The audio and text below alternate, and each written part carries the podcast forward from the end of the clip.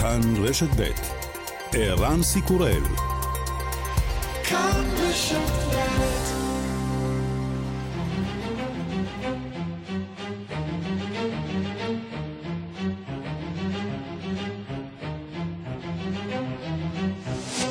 השעה הבינלאומית 24 באוגוסט 2022 והיום בעולם.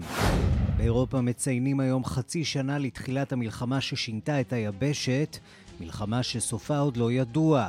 היום בתוכנית משדר מיוחד ובו ננסה להבין מה השיגו המעצמות, לאן מובילה הדרך, והאם יש בכל זאת סיכוי כלשהו להפסקת אש. 6 חודשים ורוסיה לא מוותרת. מאז הפלישה לאוקראינה ב-24 בפברואר, לחימה עזה באוויר, בים וביבשה לא נפסקת לרגע, אבל בשבועות האחרונים נראה ששני הצדדים לא ממש מתקדמים לשום מקום.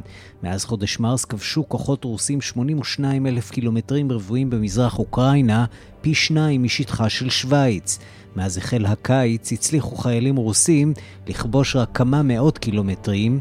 החיילים האוקראינים מצליחים לבלום את האויב. The morale is higher than the first days of war when we've been losing ground. Then it was higher when everybody expected that the Russian force will collapse the next day. And now it's somewhere like... המורל גבוה יותר מזה שחווינו בימים הראשונים של המלחמה כשאיבדנו עוד ועוד שטחים, מספר חייל אוקראיני אחד. אחר כך מצב הרוח היה טוב יותר כשחשבנו שהצבא הרוסי יקרוס. עכשיו מצב הרוח איפשהו באמצע. הכוחות הרוסים עדיין לא הצליחו להשיג את המטרות של מוסקבה ובראשן סיפוח מוחלט של כל חבל דונבאס שבמזרח אוקראינה. לאורך כל החזית המזרחית ובמיוחד בסביבות העיר בחמוט נמשך הירי כל העת, אבל מחיר הכיבוש כבד. על פי המודיעין האמריקני בין 70 ל-80 אלף חיילים רוסים נהרגו או נפצעו. כ-5,000 כלי רכב של הצבא הרוסי הושמדו. לחיל האוויר של רוסיה אין עוד שליטה מלאה בשמיים האוקראינים. בינתיים רוסיה מהדקת את אחיזתה בשטחים שכבשה, והיא מחלקת דרכונים רוסים לכל המעוניין. דגלי רוסיה מונפים בערים הכבושות. ובשעה שרוסיה מנסה לשמור על הישגיה, אוקראינה עוברת למתקפה בניסיון להחזיר שטחים. בשבועות האחרונים הצליח הצבא האוקראיני להשתלט על כמה קילומטרים בעיר איזיום ובפאתי חרסון, והיא מכוונת את האש לחצי האי קרים שנפל לידי הרוסים כבר במלחמה ב-2014. אוקראינה מפציצה מחסני תחמושת וגשרים בקרים, ובימים האחרונים אף הפגיזה את המפקדה של צי הים השחור הרוסי. למרות שאיבד כ-9,000 חיילים, הצבא האוקראיני מתאושש בזכות הסיוע האמריקני והאירופי. בימים האחרונים הציעה בריסל לאמן חיילים אוקראינים, ווושינגטון התחייבה לעוד 775 מיליון דולרים. הכלכלה האוקראינית זוכה בהנשמה מלאכותית של המערב, אומר לי שגריר אוקראינה לישראל יבהן קורינצ'וק. אנחנו אסירי תודה על הסיוע הבינלאומי, ונילחם ככל שנידרש. I wish we will stop this war faster, but we will fight as long as we need it in order to succeed. And we are defending our own home. So this is why people know what they've been doing and what that they've been dying for. הלוואי והיינו מצליחים לגמור את המלחמה הזאת מהר יותר, אבל נילחם ככל שנידרש כדי לנצח. אנחנו מגנים על הבית שלנו, אנשים יודעים מה הם עושים ועל מה הם מתים. זה נשמע מוזר במאה ה-21, אבל זה המצב. אתה צריך להגן על הבית שלך אם אתה רוצה שיהיה לך בית. You need to defend your own home if you want to have the home.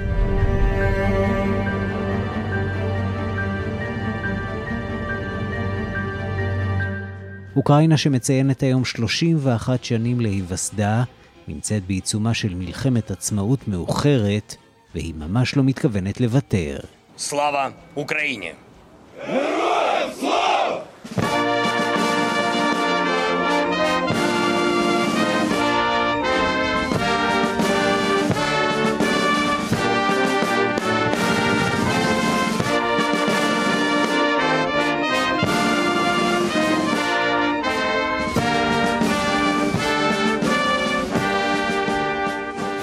השעה הבינלאומית שעורך זאב שניידר, מפיק קובי זרח, בביצוע הטכני יאיר ניומן, אני ערן סיקורל, אנחנו מתחילים.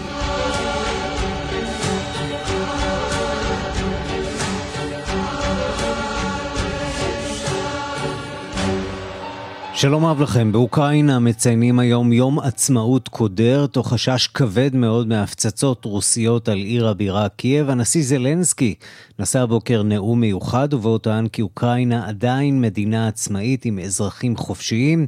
הוא הזהיר את רוסיה מפני תקיפות תגמול אוקראיניות. הדיווח של כתבנו במזרח אירופה, ניסן צור.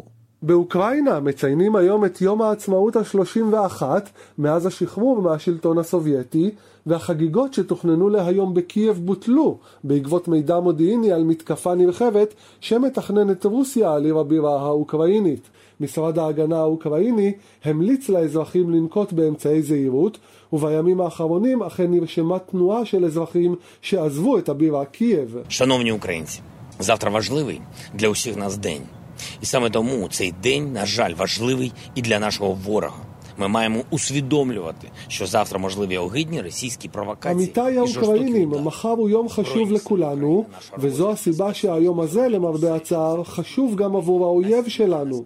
עלינו להיות מודעים לכך שמחר ייתכנו פרובוקציות רוסיות קשות והפצצות אכזריות.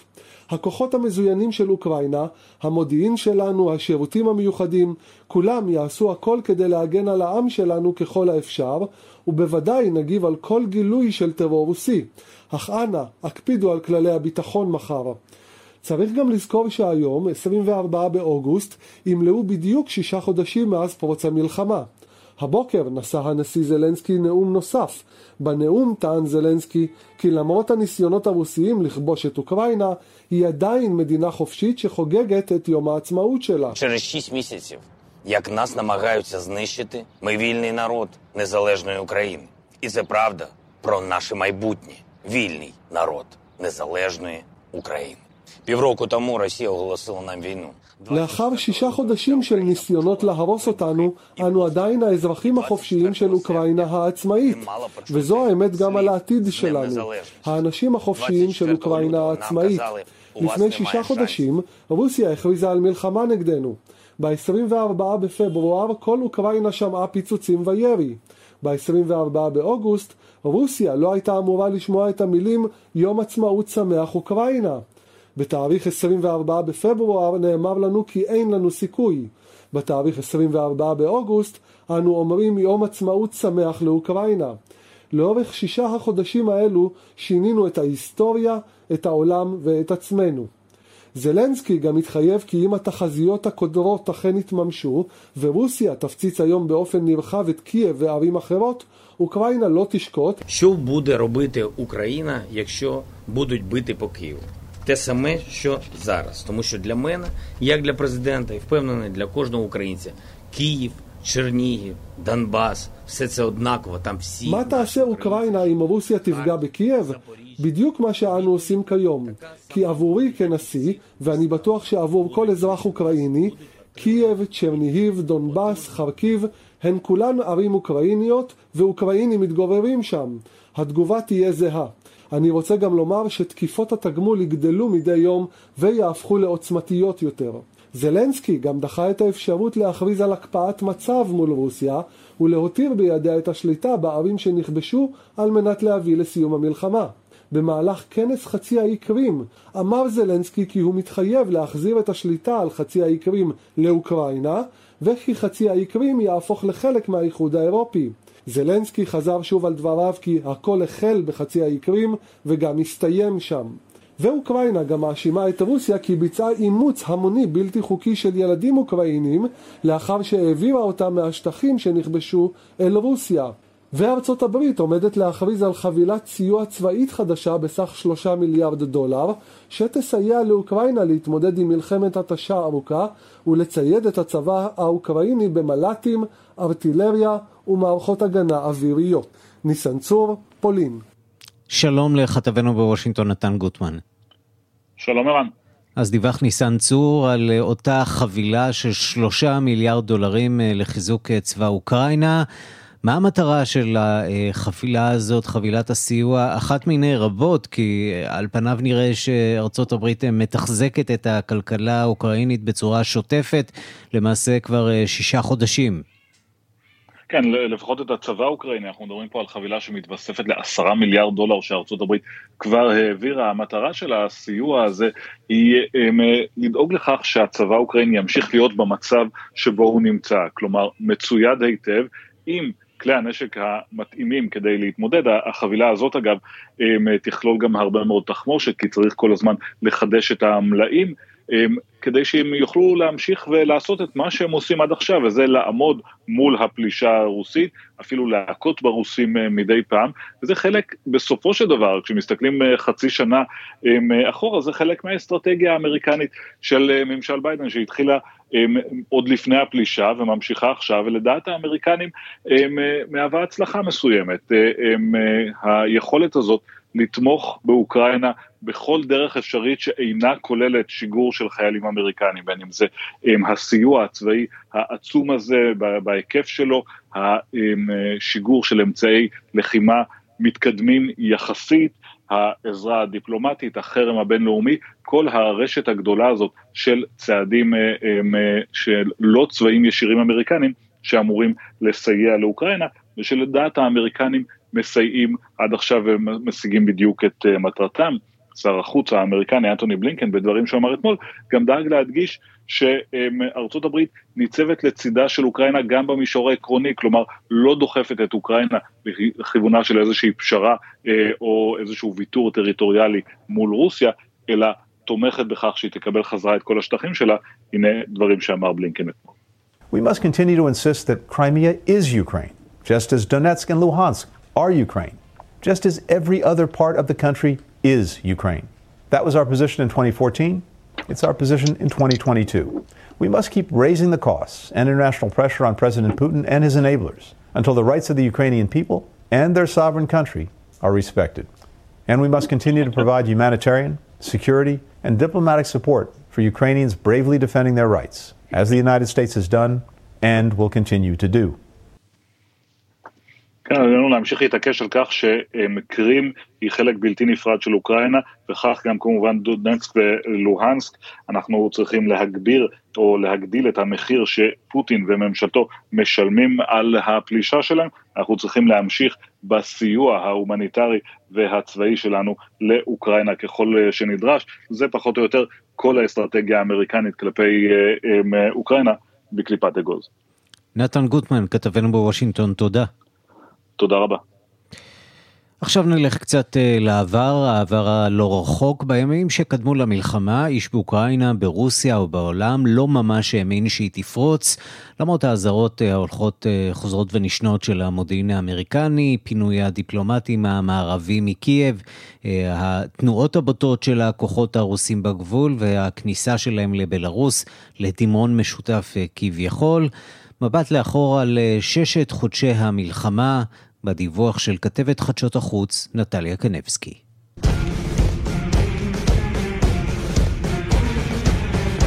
אפילו לאחר שב-18 בפברואר הודיעו הרשויות של הרפובליקה הבדלנית של דונצק על פינוי מרוכז של תושבים, האנשים לא רצו להאמין שזה מבשר מלחמה. никто не верит в то, что кто-то на кого-то собирается вторгаться. Ну, мы как-никак живем в 21 веке, а не в 15. Люди на Донбассе хоть и прожили в военных условиях уже 8 лет. האנשים כאן תמיד חשבו שזה חסר היגיון שמלחמה כזאת תפרוץ. אנחנו חיים במאה ה-21, לא במאה ה-15. אמר בריאיון לשעה הבינלאומית ב-21 בפברואר אנטון, שם בדוי, סטודנט בן 18 מדונצק, והוסיף, איש בדונבאס אינו באמת מאמין שמלחמה בין רוסיה לאוקראינה אפשרית. למחרת הרעיון הזה, אביו של אנטון, קורא בעל ניסיון של כ-30 שנים, נהרג בדרכו לעבודה בפגיעה ישירה של טיל, וכעבור יומיים פלשה רוסיה לאוקראינה. מנוי принято решение о проведении специальной военной операции. Ее цель защита людей, которые на протяжении 8 лет подвергаются издевательствам, геноциду со стороны киевского режима. קיבלתי החלטה להתחיל במבצע צבאי מיוחד, המטרה להגן על אנשים שבמשך 8 שנים היו יד להתעללות וטבח עם מצד המשטר בקייב, כדי להשיג זאת, אנו נשאוף לדמיליטריזציה ודנאציפיקציה של אוקראינה, הכריז פוטין ב-24 בפברואר. העולם היה בתדהמה, אך לא המודיעין האמריקני, שהתריע במשך שבועות שזה מה שהולך לקרות, למרות ההכחשות והשקרים שנשמעו ממוסקבה. The Russian military has begun a brutal assault on the people of Ukraine. Without provocation, without justification, without necessity, this is a premeditated attack. צבא רוסיה פתח במתקפה ברוטלית נגד אוקראינה, בלי התגרות, בלי הצדקה, בלי צורך. זאת מתקפה מתוכננת מראש. הבחירה ההיסטורית נעשתה. המלחמה הזאת תהפוך את רוסיה לחלשה יותר ואת שאר העולם לחזק יותר, הגיב נשיא ארצות הברית ג'ו ביידן. התוכנית של פוטין, סבורים המומחים, הייתה מעין בליץ קריג של ימים ספורים שבסופו יגיעו החיילים הרוסים לקייב, והדבר יגרום לשינוי השלטון שם, כמו שקרה ב-2008 בגיאורגיה. אך אוקראינה 2022 היא ממש לא דומה לגיאורגיה 2008, והתוכנית הזאת של הקרמלין אכן הייתה כשלה לחלוטין. מהר מאוד מצא את עצמה רוסיה עמוק בתוך הבוץ האביבי האוקראיני, משאירה מאחוריה ערים וכפרים הרוסיים ומאות אזרחים אוקראינים נרצחים. הזוועות של המלחמה שודרו בחי לעולם כולו. בוצ'ה ומריופול יישארו חרוטים בזיכרון הקולקטיבי שלנו כפשעי המלחמה החמורים של תחילת המאה ה-21. התמיכה המסיבית של המערב באוקראינה אפשרה לצבאה לעמוד מול המפלצת הצבאית הרוסית. בששת החודשים של המלחמה לא הצליחו הרוסים להתקדם כפי שתכננו, אם כי רשמו כמה ניצחונות חשובים בשטח. ב-2 במרץ נכנס צבא רוסיה לחרסון, העיר החשובה בדרום אוקראינה, על הגדה הימנית של הנהר דניפר. И на Николаев, на Херсон, на Николаев, бомбить нас. Магазины грабят, ходят тут, мы сидим все в хатах. מה שקורה כרגע, שיירה רוסית מתקדמת לעבר חרסון וניקולאייב כדי להפציץ אותנו. מעשי ביזה בחנויות, אנחנו כולנו מסתתרים בבתים, מגיעים אוטובוסים שאמורים לפנות אותנו, ואין מדובר ברשויות, כך לפחות אומרים לנו, אלה הרוסים. אנו אמורים לשמש להם מגן אנושי, הם יורים על בתי מילדות, על אנשים בבתים, ברחובות, אנו יושבים ממש על חבית חומר נפץ. כך סיפרה לנו ב-2 במרץ בבוקר לודמילה, תושבת חרסון, שנאלצה להסתגר בבית עם 2 נכדיה בעת הפלישה הרוסית לעיר. ב-4 במרץ רשמו הרוסים עוד הישג חשוב, הם השתלטו על תחנת הכוח הגרעינית הגדולה באירופה בזפורוז'יה. מאז נמצאים באתר הכוחות הרוסיים ונציגי הסוכנות הרוסית לאנרגיה אטומית.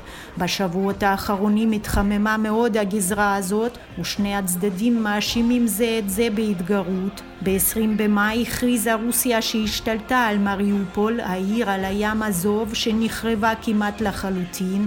עוד התקדמות חשובה, הפעם בדונבאס, ב-3 ביולי הכריזה רוסיה על השליטה המלאה על אזור לוגנסק, וגם הכירה בעצמאותן של 2 הרפובליקות הבדלניות. משאלי העם על צירופם של האזורים הכבושים בתכנון, אך קייב אינה מוכנה לוותר.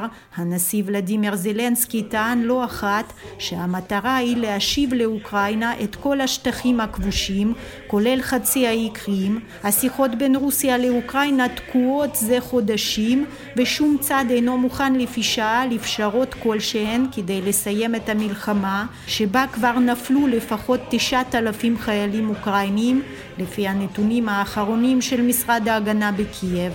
לפי נתוני האו"ם, לפחות 5,587 אזרחים אוקראיניים נהרגו.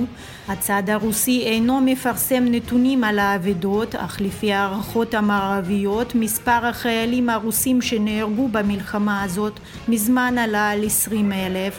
המלחמה באוקראינה גרמה למשבר הפליטים הגדול באירופה מתקופת מלחמת העולם השנייה.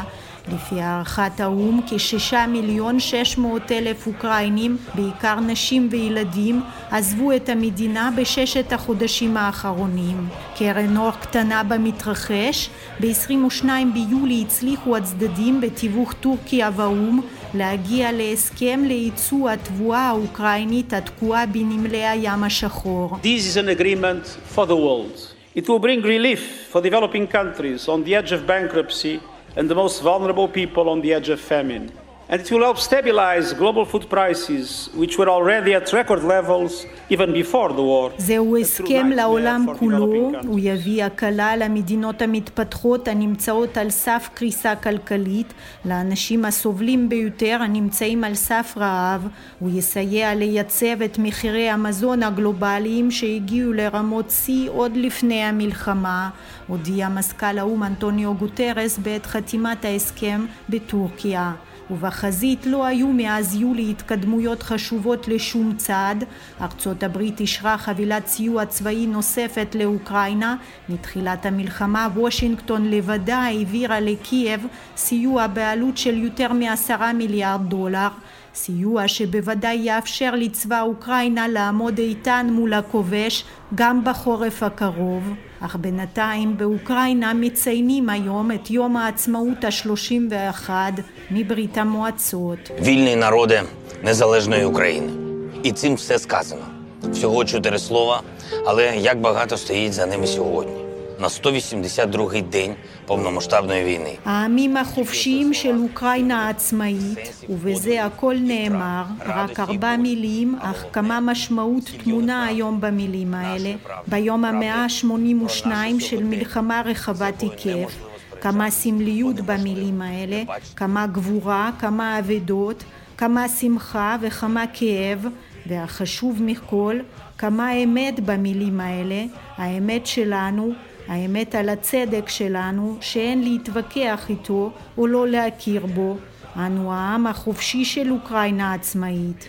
כך נשיא אוקראינה בפנייתו היום לעמו.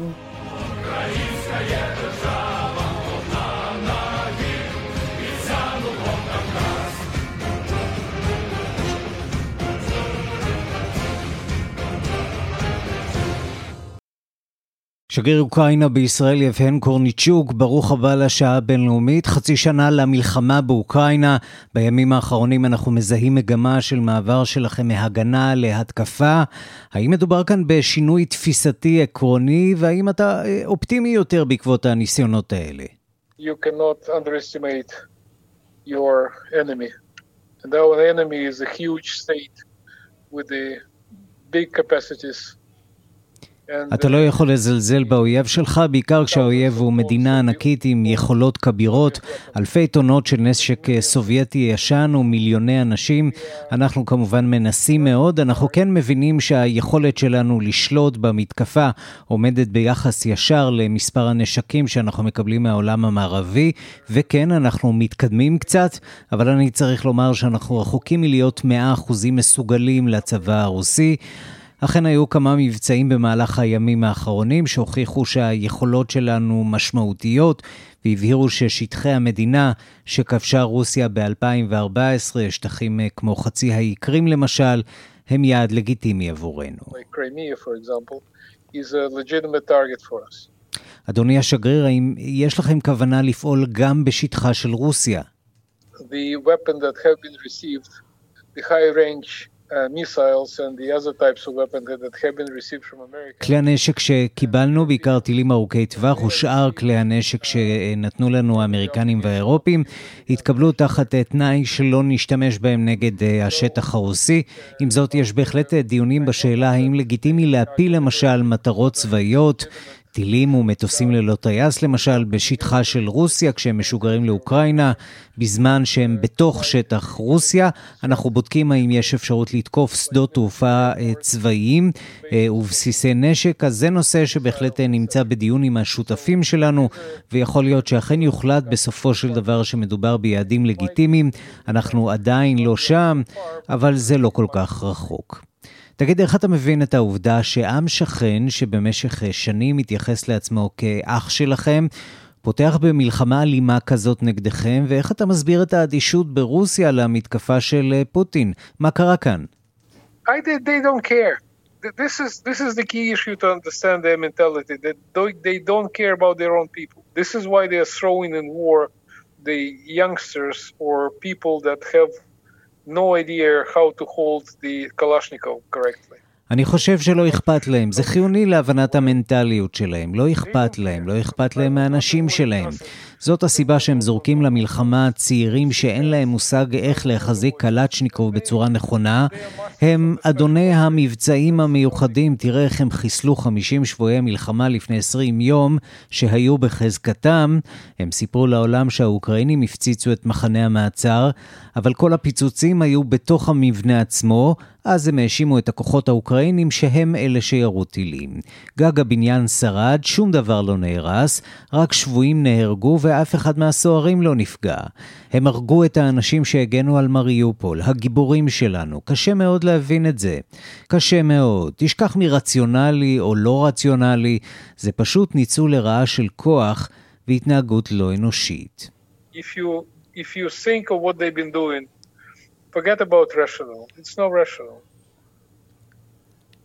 It's just abuse of power and unhuman behavior. That's all. אחת מזירות הלחימה החשובות ביותר מבחינתכם היא תחנת הכוח בזפוריז'ה, לכורים הגרעיניים שבה. יש שם קרבות עזים כבר כמה ימים. הרוסים מאשימים אתכם, אתם מאשימים את הרוסים בירי. מה קורה שם בעצם? The Russians, since the war started, they was trying to show to the rest of the world that they are crazy gorilla with a nuclear weapon, and they can throw it anytime. מאז שהחלה המלחמה, הרוסים ניסו להראות לשאר העולם שהם גורילות משוגעות עם נשק גרעיני. הם יכולים לזרוק אותו בכל עת. שאר העולם המערבי אמר להם שאם הם יעשו את זה, העולם יגיב מיד נגד ההנהגה הפוליטית הרוסית. עכשיו הרוסים לא מאיימים על שאר העולם עם נשק גרעיני, כי הם מבינים שזה מסוכן, אבל הם מנסים לשחק את משחק הפרוקסי. אם הם יוציאו את תחנת הכוח הגרעינית, שהיא הגדולה באירופה מכלל שימוש, יקרמו לאסון גרעיני, ויגידו שהאוקראינים עושים את זה, הם יוכלו להימנע מהאחריות ולייצר בעיה עבור שאר אירופה. And then they will say that that's Ukrainians does. They can avoid responsibility and create the same problem for the rest of the Europe at least. אדוני השגריר, רוסיה נמצאת תחת סנקציות כלכליות כבר חצי שנה. יכול להיות שזה לא עובד? That will take time, and the sanctions are not working over the night, but they definitely do. זה ייקח זמן, הסנקציות לא פועלות בן לילה, אבל הן בהחלט עובדות. למרבה הצער, הכלכלה שלנו כבר קורסת. מאז שהמלחמה החלה, הפסדנו 30% מהתמ"ג, גם המטבע המקומי איבד 30% מערכו. רוסיה מאבדת רק כ10-11 מהתמ"ג שלה עד סוף השנה. קשה לנו, אבל אנחנו נהנים מתמיכת העולם המערבי. בפועל אנחנו חיים על חמצן מלאכותי מהמערב, אז אנחנו כן מקבלים סיוע כספי וסיוע צבאי. עם זאת, הוכחנו שאנחנו לא צריכים שחיילים זרים ימותו עבורנו. אנחנו כן יכולים להגן על האומה שלנו בעצמנו עם נשק מתאים, וזה מה שעשינו. And we prove to show that we don't need the foreign soldiers to die for us. We can protect our nation ourselves with a proper weapon. אני רוצה לשאול אותך על העמדה של ישראל שמנסה להלך כאן בין הטיפות. אתה מבין את הזהירות הישראלית? מצד אחד הרבה מאוד אמפתיה אליכם, מצד שני התנגדות ישראלית גורפת לסיוע צבאי. No, we do not accept it. We understand them, but we don't accept them. Because neutrality means basically on the real politics meaning supporting the regime. We see some changes, we see some slight changes. אנחנו לא מקבלים את הטיעונים הישראליים, אנחנו מבינים אותם, אבל אנחנו לא מקבלים אותם. ניטרליות פירושה בעצם בעולם של ריאל פוליטיק, תמיכה במשטר. אנחנו כן מזהים שינויים קלים, אך לא מהותיים בעמדת ישראל. אנחנו צריכים לראות יותר. אני לא מרמה את עצמי, אבל אני חושב שכל עוד אנחנו נלחמים, אנחנו צריכים לקבל יותר תמיכה מבעלות הברית שלנו, וזה כולל את ישראל. אז אתה לא מרוצה בשלב הזה. We are still not fully satisfied. I should say that we do receive enough or probably lots of the humanitarian aid. אני עדיין לא לגמרי מרוצה, אני צריך לומר שאנחנו מקבלים מישראל הרבה סיוע הומניטרי, וזה נהדר. אנחנו מתחילים לקבל קצת סיוע רפואי וטיפול לפצועים מאוקראינה. אנחנו עובדים עם משרד הבריאות בנושא הזה כבר עכשיו, אבל הסיפור הוא גם הסנקציות. אני מבין את עניין השמירה על הגבולות הפתוחים לעולים חדשים מרוסיה. אני מבין שהם צריכים לפתוח כאן חשבונות בנק. הסכום הממוצע שעולה חדש מעביר לכאן הוא יותר מ$100,000 לאדם. אני לא יודע אם אתה יודע את זה. אנחנו רוצים שישראל תימנע מהעברת כספים לארץ מאלה שתמכו במשטר. צריך להתייחס אליהם כמו שצריך. מבחינת שיתוף הפעולה הצבאי והטכני, אני חושב שזאת בושה שישראל עומדת מן הצד ולא מספקת לנו הגנה על הבית שלנו. Also in terms of the military technical cooperation, I think this is a shame that Israel stay aside from the rest of the world is not providing nothing. עד כמה אתה מרגיש שהעם האוקראיני עדיין נכון להילחם במלחמה הזאת? We are defending our own home. So this is why people know what they've been doing and what they've been dying for. אנחנו מגנים על הבית שלנו, אנשים יודעים מה הם עשו ועל מה הם מתו. למרבה הצער זה נשמע אפילו מוזר במאה ה-21, אבל ככה זה, אתה צריך להגן על הבית שלך, אם אתה רוצה שיהיה לך בית. So you need to defend your own home, if you want to have the home. לסיום, שגריר אוקראינה בישראל, מה נאחל לכם לרגל יום העצמאות ה-31 שחל היום? We do hope that we will be able next year to invite all our friends, including Israelis, to celebrate with us in the streets of Kyiv. אנחנו מקווים שנוכל בשנה הבאה להזמין את כל החברים שלנו, כולל ישראלים, לחגוג איתנו ברחובות קייב, בחצי האי קרים ובדונבס, בכל השטחים הכבושים זמנית. יש עוד הרבה מה לעשות, הרבה מבחינה צבאית ואזרחית, צריך לשקם תשתיות קריטיות וחיוניות. יש כאן הרבה עבודה, למרבה הצער, המלחמה עדיין לא הסתיימה. שגריר אוקראינה בישראל יבהן קורניצ'וק, תודה רבה לך ששוחחת עם השעה הבינלאומית.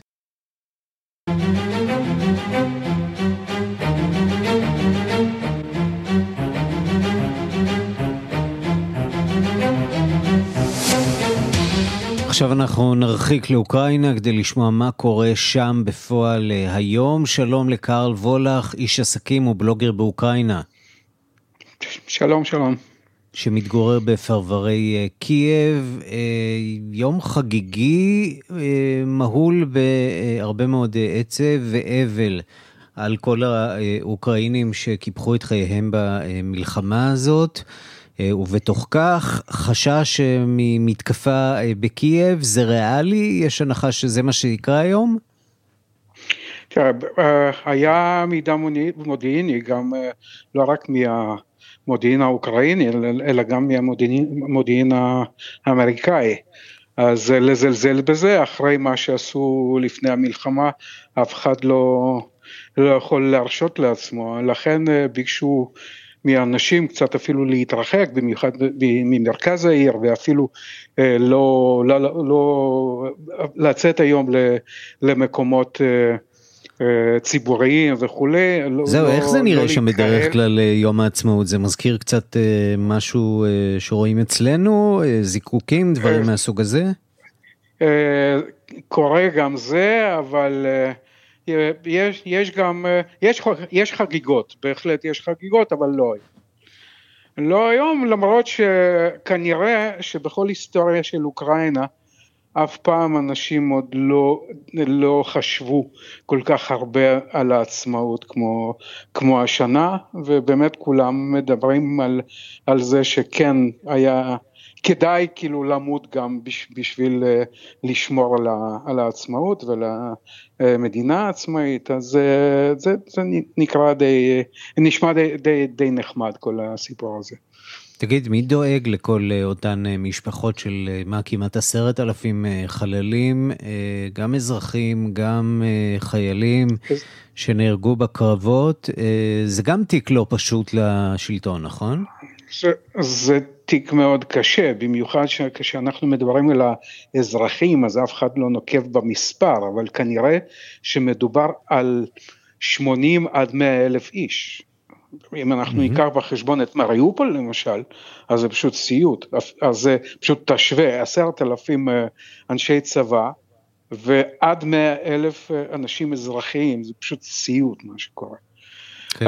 מי דואג להם? עד כמה שהממשלה יכולה לדאוג היום, כשיש להם גירעון בתקציב לפחות של 40%, אז כמובן, ו-60% מכל התקציב הולך למלחמה, לולי העזרה מארצות הברית ואירופה וכל מיני ארגונים בינלאומיים, אז בכלל המדינה הייתה כבר נופלת, אז... אבל בינתיים הכל מתגלגל, וזה לא נראה, זה לא נראה זוועה, לפחות במקומות איפה שאין קרבות.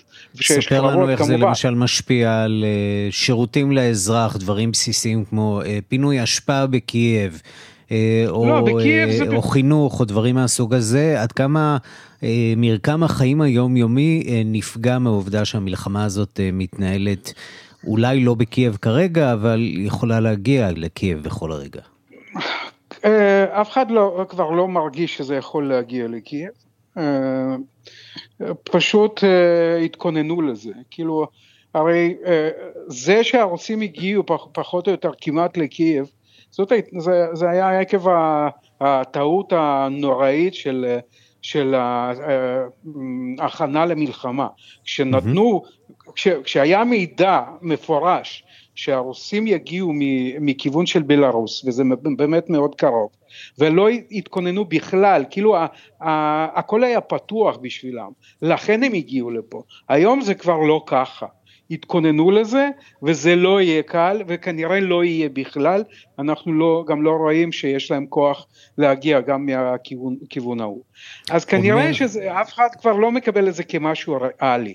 אבל שירותים, העיר מתנהלת כמעט כסדרה, יש בעיות, כאילו לא יודעים איך לפתוח את שנת הלימודים, אונליין, אופליין, כך, כנראה שהבתי ספר שיש להם מקלטים, אז כנראה שהם יעבדו אופליין, אלה שאין להם אז כנראה אונליין, אנשים גם לא יודעים, אלה שברחו לאירופה ונמצאים שם, אף אחד לא יודע אם לחזור לפה עם הילדים או לא לחזור, אז בינתיים יש הרבה שכבר חזרו, אלה שעם ילדים עוד לא החליטו, יש לא מעט שהם עוד לא החליטו אם מהססים, כן לבוא, לא לבוא, אז לא מעט בעיות, אבל פינוי השפעה, כל זה בכלל לא בעיה, חשמל, מים, הכל כסדרה, כן לפעמים יש אזעקות וזה, אבל להגיד את האמת, כשאתה נמצא בקייב, חוץ מזה שאתה שומע אזעקות, אתה לא מרגיש שיש משהו רציני קורה פה. טוב, אנחנו מכירים את זה גם מכאן אצלנו, שגם כשחיים בתקופות של מתיחות ביטחונית, ושמשהו יכול לקרות בכל רגע, בין לבין חיי השגרה ממשיכים להתנהל. אני רוצה לשאול אותך על הנשיא זלנסקי, 6 חודשים לתוך הדבר הזה, האיש החליט לא לעלות על... רכב החילוץ לאירופה, ונשאר שם בשטח. איך מתייחסים אליו בציבור האוקראיני?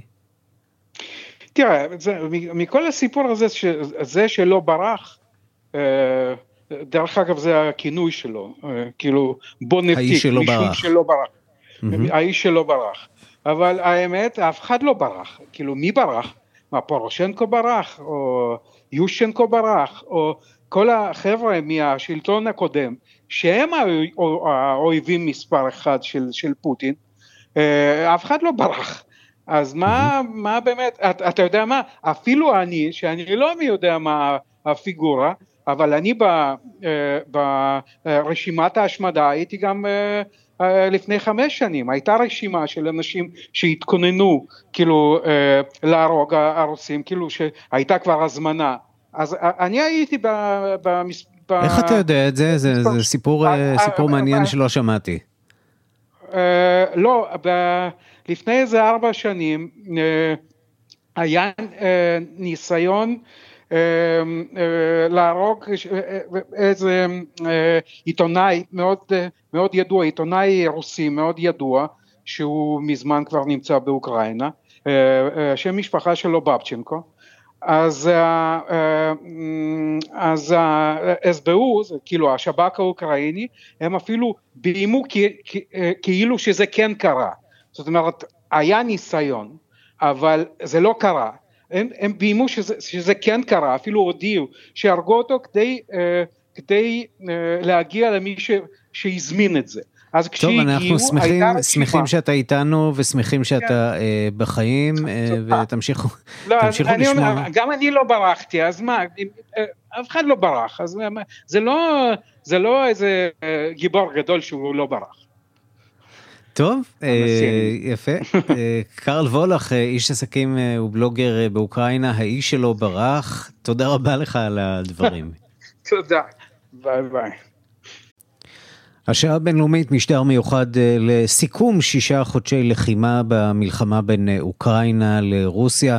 שלום לדוקטור אברהם עידן, קתדרת חייקין לגיאו-אסטרטגיה ומרכז לאסטרטגיה ימית באוניברסיטת חיפה, מומחה לרוסיה ומרחבי ברית המועצות לשעבר ומרכז אסיה. שלום לך. שלום, צהריים טובים.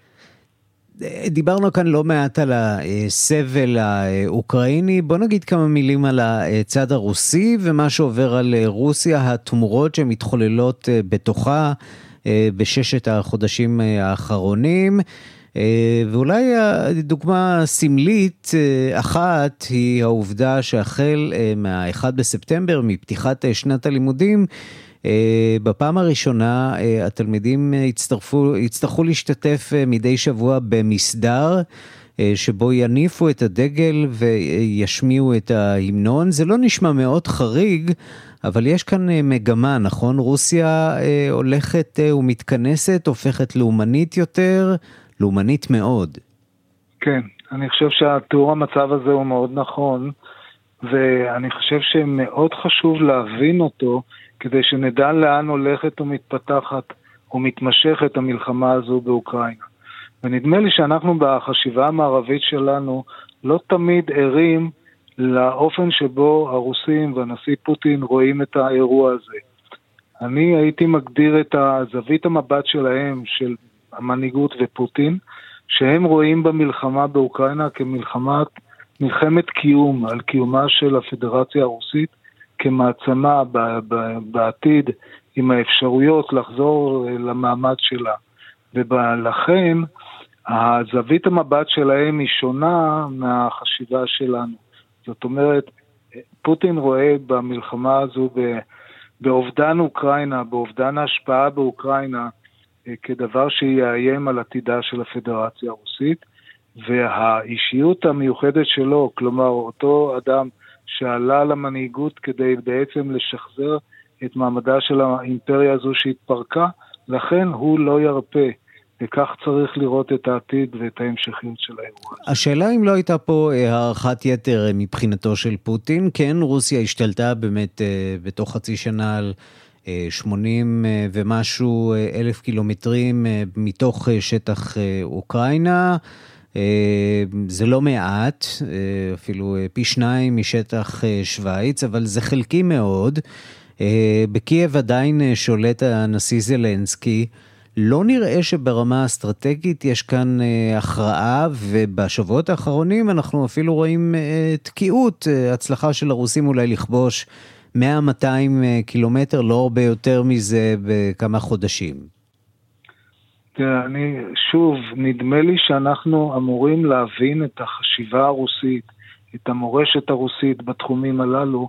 בואו נלך לרגע למלחמת העולם השנייה. זה אירוע שהרוסים חיים אותו עד היום, כאילו שהוא היה שלשום. זו אימפריה שהגרמנים הגיעו כמעט עד מוסקבה, והם נלחמו מלחמה שנראתה כחסרת סיכוי. הם רואים ותופסים את האירועים הללו באופן שונה מאיתנו, או אולי מהחשיבה המערבית המקובלת. הם רואים בדבר הזה כדבר ששעון הזמן שלו, לוח הזמנים וכך הלאה, יש להם את הסבלנות, הם מוכנים להקריב קורבנות, ולכן הם פה לא סופרים את הנפגעים ולא סופרים את הרוגים. לכן אנחנו לא אמורים לצפות מהם שחוסר ההצלחה היחסי שלהם בשדה הקרב באוקראינה עד היום ישפיע על ההתנהלות שלהם. לא, הם ישפרו את מעמדם, את מצבם, ויש להם בעניין הזה הרבה מאוד אוויר בריאות. זה למעצמה ולמדינה הזו שיש לה מורשת באמת בתחומים הללו מאוד מיוחדת. ומי שצפוי להתגייס למאמץ המלחמתי של הרוסים, זה יקרה בעוד חודש, חודשיים, הוא גנרל חורף, שאנחנו מכירים אותו כסוג של זרז של האינטרסים הרוסים באזור הזה, נכון? כן, כן, הוא... זה הגנרל הזה שנרתם לעזרתם בהרבה מאוד מובנים. הם, יש להם את ההסתגלות, הם מכירים את העולם הזה, ואני נדמה לי, אני הייתי, לא נפתח פה דיון בזווית שונה לגמרי, אבל אני חושב שמה שמיוחד באירוע של המלחמה הזו, זה לא ההתנהלות הרוסית שהם לא יוותרו, ופוטין לא יוותר בגלל האישיות והרקע האישי שלו, שחזה את ההתפרקות של ברית המועצות. אני חושב שהשאלה המאוד מרכזית היא בעצם לאן האמריקאים, ארצות הברית ונאטו, לאן הם רוצים להוביל את העימות הזה. כי בעימות עם הפלישה הרוסית הצבאית לאוקראינה, זה אירוע, זה לא היה, המלחמה הזו, זה לא היה האירוע הראשון. היה פעם, פעמיים, חצי האי קרים וכך הלאה. ובאותם אירועים האמריקאים גזרו על עצמם אי הספקה ואי סיוע של נשק התקפי בשום פנים ואופן. זה היו אחריות של הנשיא האמריקאי. זה לא המצב כרגע, אם אנחנו שומעים על החלטה של האמריקנים להעביר עוד ציוד בשווי 3 מיליארד דולרים. אנחנו שומעים גם מהשגריר האוקראיני על כך שיש שיחות עם האמריקנים לגבי מהי מטרה לגיטימית לפגיעה, והאם גם בסיסים שנמצאים בתוך שטח רוסיה צריכים להפוך בעזרת הנשק האמריקני מטרות לגיטימיות. זה במגמת, עם כל זה שהמצב לכאורה נראה תקוע עכשיו בסוף אוגוסט, יש סיכוי שנראה כאן הסלמה בחודשים הקרובים. כן, אני חושב שהתחזית הזו היא מאוד מציאותית. מאוד מציאותית. יש לנו את, כפי ששוחחנו לפני רגע, שהרוסים יראו בזה מלחמה שהם לא יוותרו עליה, והאמריקאים מובילים קו מאוד פעיל, מאוד אקטיבי עם סיוע לאוקראינים, וכך שאם לשאלה שאולי היית רוצה לשאול לאן זה הולך ומה הסיכויים של המלחמה הזו להירגע או להוריד פרופיל, אני חושב שלא. אנחנו ממשיכים להתקדם במסלול של התנגשות, ועדיין לא ברור כמובן באיזה רמה, באיזה כיוון. יש בחירות בארצות הברית, הרוסים הוכיחו שיש להם יכולת גם להתערב בבחירות בארצות הברית. ואולי אפילו גם אצלנו, גם אנחנו צריכים להיות ערים כמובן להתפתחויות בהקשר הזה. אני רוצה להודות לך, דוקטור אברהם עידן, מקתדרת חייקין לגאו-אסטרטגיה והמרכז לאסטרטגיה הימית. תודה רבה. תודה, שלום.